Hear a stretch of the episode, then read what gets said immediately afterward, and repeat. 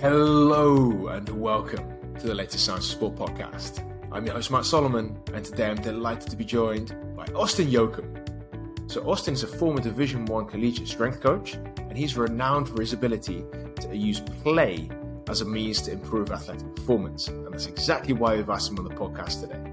So, without further ado, it's time to welcome Austin onto the show. So Austin, welcome to the Science of Sport podcast. It's a pleasure to have you here. Yeah, I'm pumped to be here. Thank you very much for joining us. So, give us a quick introduction as to who you are and what you've been up to until now. Yeah, my name's Austin Jochum. Uh, weird last name. I know everybody pronounces it wrong, but yeah, we got Jochum, uh, owner of Jochum Strength, uh, Sports Performance Center. We uh, have online training where we kind of create better movers. That's our goal. Uh, Ex Division One and Division Three strength coach, and yeah, we're here.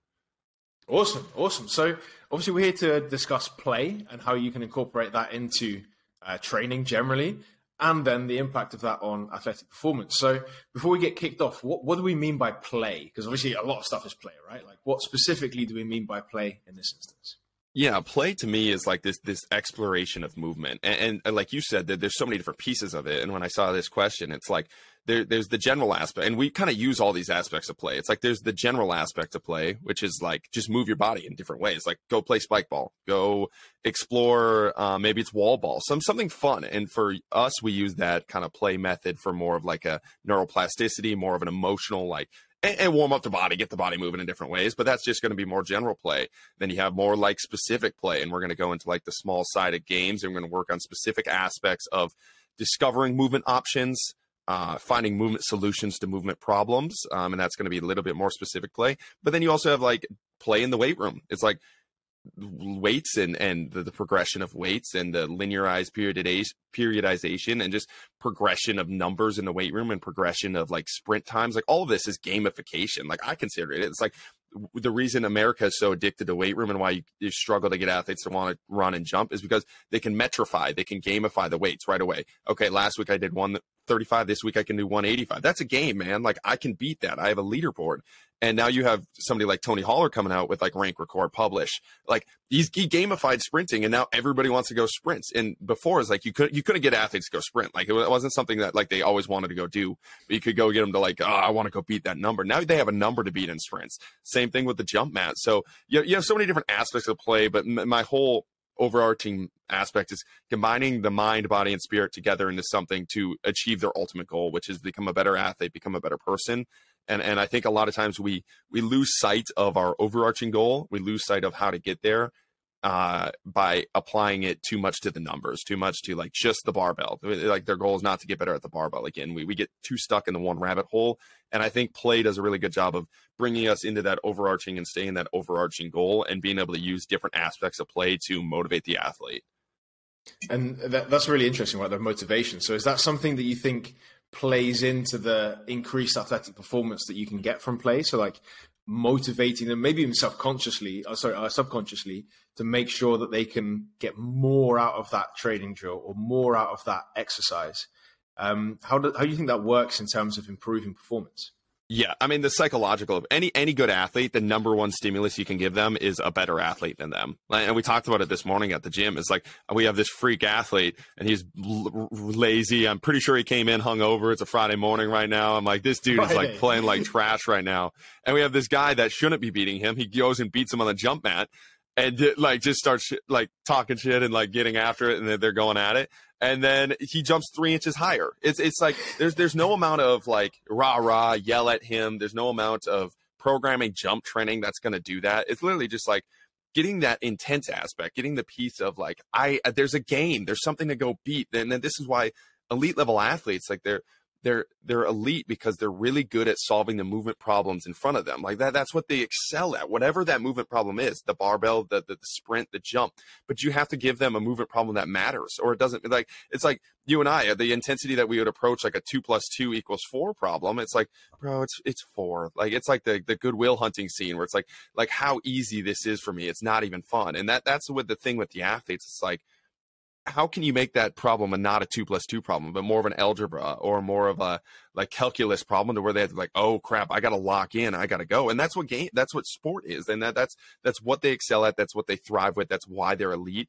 And I feel like a lot of times in our in our training, we are not giving them problems that that elicit that response. And if you don't elicit that response, you don't see how they're solving their calculus problems. You see how they're solving that two plus two problem, which is great and dandy. But when they get onto the field, they're gonna re- they're gonna be required to solve this calculus problem.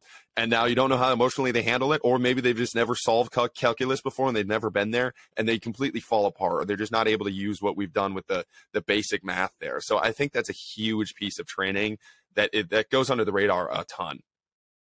And when when we look at their movement quality, so obviously that's, that's athletic performance, but movement quality is obviously slightly different. Maybe one of the building blocks towards athletic performance. How can play influence movement quality? Well, this is so. This is something that the the body the body keeps score. That's the name of the book. They they did. It was such a cool study of like or or talk about how a lot of kids that are have like traumatic experiences they're stuck in this fight or flight and then they're taken out of this rough and tumble play they're taken out of this this this play environments because recess is cut all of this stuff is kind of cut from them. So they have no ability to explore. No ability to find like what they're, they're always in this fight or flight. And then now you look at an athlete and it's the same thing. If you have a new athlete walk in like just look at them. They'll do something and they'll look at you to see if they did it right. They'll do something eye glance. Do something eye glance. They're always fight or flight. It's always did i do this right? Did i do this right? Did, and then they have no they have they have no environment in which they're able to explore what their bodies are capable of doing. Uh, and and you're there to guide them but you are not there to yell and like get them into that fight or flight. Like, oh, am I doing? No, like, did it feel right? Yes or no? Did, did you solve the movement problem better than the other person? Yes or no? Okay, so now we can provide environments in which you're able to. It's a little bit of a dance. It's like, okay, like what, how did landing that way feel? How did it look? Like we can show you on video. Like we can do some of these things. How did it feel? How did it look? Okay, let's try it this way. Um, but I feel like a lot of times we don't give that ability to dance and that's all movement is. It, it's like this dance. The best movers in the world are so fluid. It's like this rhythmic walk. Like i talk about this it's like this swagger walk that they these best athletes in the world. It's like this bounce this rhythm uh, and then you have these strength coaches like when they walk it's like uh, uh, uh like invisible lat syndrome. They can't move very well uh, and these invisible lat syndrome like tight bundled up like wide isa type guys that are sitting there yelling at their athletes to do these things perfectly it's like, well, maybe we should like look at the paradox there. Like that athlete moves better than you. Like, why are they moving that way? Can we give them some some freedom to express that movement quality that they have? Um, and, and, that doesn't mean you can't nudge it in different directions. It doesn't mean you can't play with it. But I think the biggest thing is giving them the ability to explore what the best movement quality for them is, rather than this is the best movement quality. I'm going to fit you into my box. And how, how do you then create an environment which allows that? Because it sounds really good, obviously. You're like, okay, cool, we'll allow them freedom to jump around and play. And, and then all of a sudden you're herding cats because there's like 20, 18 year olds running around just taking a mick out of your session. So how do you make sure that the environment is conducive to, to providing that uh, stimulus for them? Yeah, and I think that goes back to again giving them a calculus problem that is hard enough to solve and giving them athletes that are like competing. So like a lot of times it'll be like okay so the traditional like landing mechanics thing is like maybe like five by three like and i, I the only reason i know this because i've ran this before. Like when i first started coaching it would be like we'd start with the landing mechanics we'd do like snap downs we do like single leg drops and make sure the knees and everything's tracked so that was like kind of back in the day it was like how i viewed movement quality. It's like i can fix your movement quality by doing these things.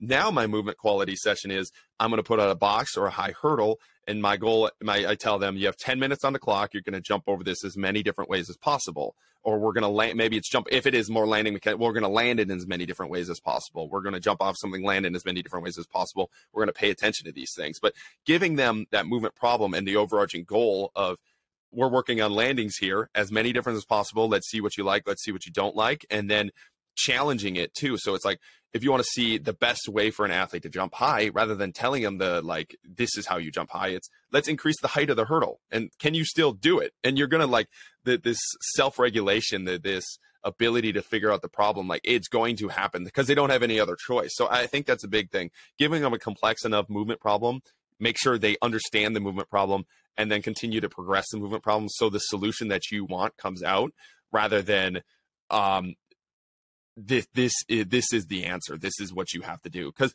again, that again, the athlete knows, and then then they stop caring. Especially like maybe right away they're like, oh, this is new. This is a new movement problem. You go two weeks of landing mechanics. I, I just think back to the day. It's like they did not care. Like those athletes were not engaged. They did not care. They were just doing it because they had to. Again, I was in a college sector. They had no choice but to come to me because like their coaches sent them to me. Um, and, and I was just kind of wasting their time, and they knew that I was wasting their time. And they're these beautiful solvers of movement problem that I'm having just land. It's like they know how to do that. Go look at them dunk. They can all dunk in this room. They're all basketball, collegiate basketball players, and I'm telling them how to land. So I, I think that's a big piece. And is there, is there any science to back that up as well? So if we're looking at um, peer-reviewed literature, obviously it's a little bit more difficult to, to get a nice controlled study because what you're talking about is effectively delivering some chaos to allow them to express themselves better. But is there any uh, literature which backs up the use of uh, play in this way to improve athletic performance? So the three resources that I would go with here is I'm going to start as the biggest name is probably Huberman talking about he has a full I think it's a full month of podcast on play and talking about the gateway for play to neuroplasticity, um, play for the ability for like define movement options. Um, but he has he has all of the studies listed in that that month of that podcast series um, to really solidify the science behind it, which is which for a lot of coaches that are not in the the creative aspect yet and need the nudge a little bit. It's like a big piece of like, okay, why should I do this? And that was a really good podcast to send to a lot of coaches, just because it's like, okay, now now, now there's science here. Um, another another resource is uh, Rafe Kelley, who was actually just on Jordan Peterson's podcast, which is pretty sweet. But um, I've had him on my podcast. I've been on his podcast, talked to him back and forth for years now. Um, but he talks about the studies of like kids that are without physical education and kids that are without rough and tumble play and the effects on their physical development is massive. Um, and, and he's shown, um, not he hasn't shown, he's, he's shown me the studies made of that. And, and it's pretty crazy on the effects, not just physically, like the physical expression is worse as they grow up, but also the, the, the ability for their brains to function and their ability to a lot of it's like the cooperation, like a big piece socially is play. Like it's like I can push your boundaries this way, you can push my boundaries that way. If you overstep my boundary in play or life, I can tell you that. I can express that emotion. If I overstep your boundary, you can tell me, and I know when to stop.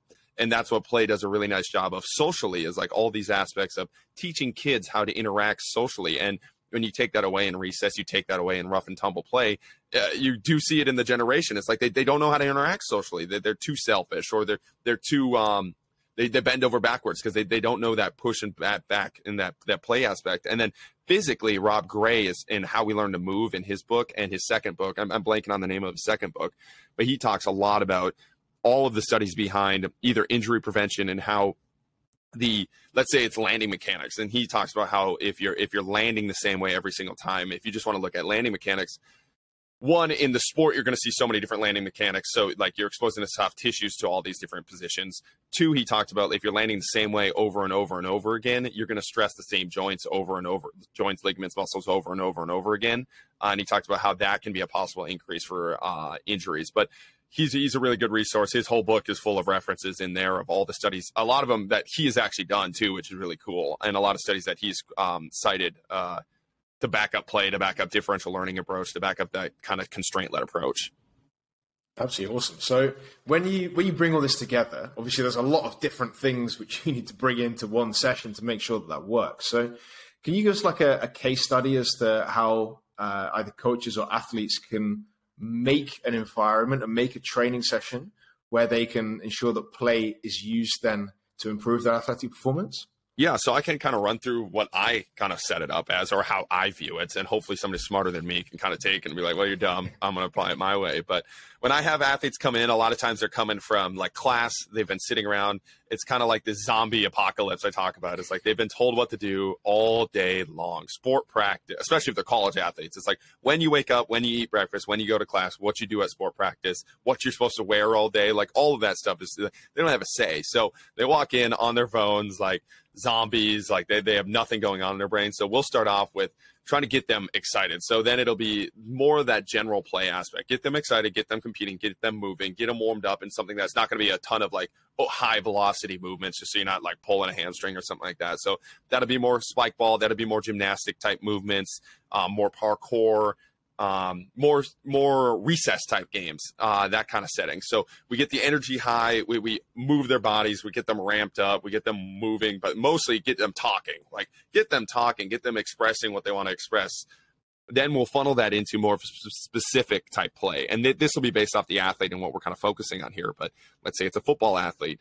Um, we'll, we'll go more small sided games. Um, and, and this is the goal too, is like, is our goal, like what's our, what's our overarching movement goal of the day? Maybe it's acceleration. Maybe it's, uh, agility. Maybe it's uh, max velocity with context. So max velocity with context with a football player would be, we'll go short field, short, or narrow field, long, narrow long field so they don't have a ton of room to make the person miss side to side. They got to beat them vertically and once you put them in game environments like that you're going to get a lot of high velocity sprints. If it's more acceleration based we'll do wide field short distance um, and then a lot of it's like side to side lateral movement if i want to focus on teamwork or communication that day it is going to be a game in which i require like three passes before they're able to score but we'll set up environments in which we are achieving the movement of the day and that's the more specific but we created this big energy. We're going to apply it in the specific.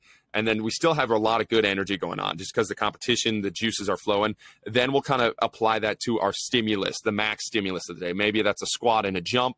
Maybe that's a bench press and a throw, something like that. But we'll apply all the energy we just created into the big stimulus of the day, get them going, get them competing. That's where we'll rank, record, publish. We'll do jump mats. We'll do uh, lifts. Like we'll, we'll measure all of that. And then from there, I like to apply them into this. I like to bring them more internal. So I'll bring them into like the, I talk about build the armor sense. So then we're going to do something like isometrics. Uh, maybe it's a high rep scheme, like a hundred to a thousand rep scheme.